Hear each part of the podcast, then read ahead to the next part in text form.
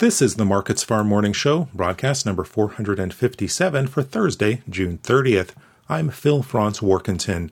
The ICE Futures canola market is mostly lower Thursday morning, although activity is thin and choppy as participants await a number of reports out of the U.S. The nearby July contract, it's up $29.80, but only a handful of contracts traded there. The more active November contract down $8 at $884.10 per ton. The USDA is set to release updated acreage and quarterly stocks data later this morning, and any surprises in those reports will likely dictate the direction of the grains and oilseeds ahead of the close. Soybeans and soy oil at the Chicago Board of Trade were lower after moving higher overnight, and that selling spilled into the canola market. Malaysian palm oil was also mostly lower, but European rapeseed is holding on to gains. Canadian markets will be closed tomorrow for Canada Day, while the U.S. celebrates Independence Day on Monday. Positioning ahead of the weekend and possibility of shifting weather forecasts before trade resumes next week was another feature.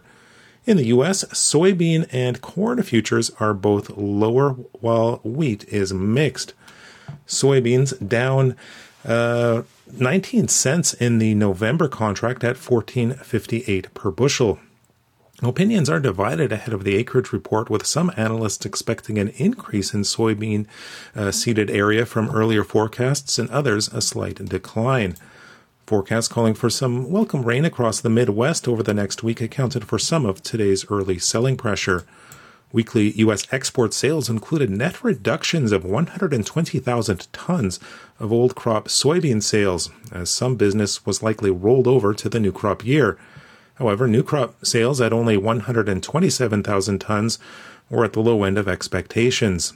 Corn futures also pressured by the uh, rain forecasts with the September contract down 8 cents at 6.55 per bushel. Old crop U.S. corn export sales of about 88,000 tons were marketing year low, with new crop business of only 120,000 tons. General expectations are for a slight increase in corn plantings from earlier expectations. Wheat, it is mixed. The Minneapolis spring wheat down 6 cents in the September contract at 1022 per bushel as the spring wheat growing areas are seeing some better conditions, but the winter wheats uh, posting gains. September Kansas City up 9 cents at an even $10 per bushel. Chicago up 2 cents in the September contract at 9.32 per bushel. The rains boosting the crop prospects for corn and soybeans could be causing some harvest delays for winter wheat as the harvest moves north. Weekly U.S. wheat export sales came in at just under half a million tons. That was in line with expectations. That's a look at the ICE futures and U.S. markets for Thursday, June 30th. In Winnipeg for Markets Farm, I'm Phil Franz Warkentin.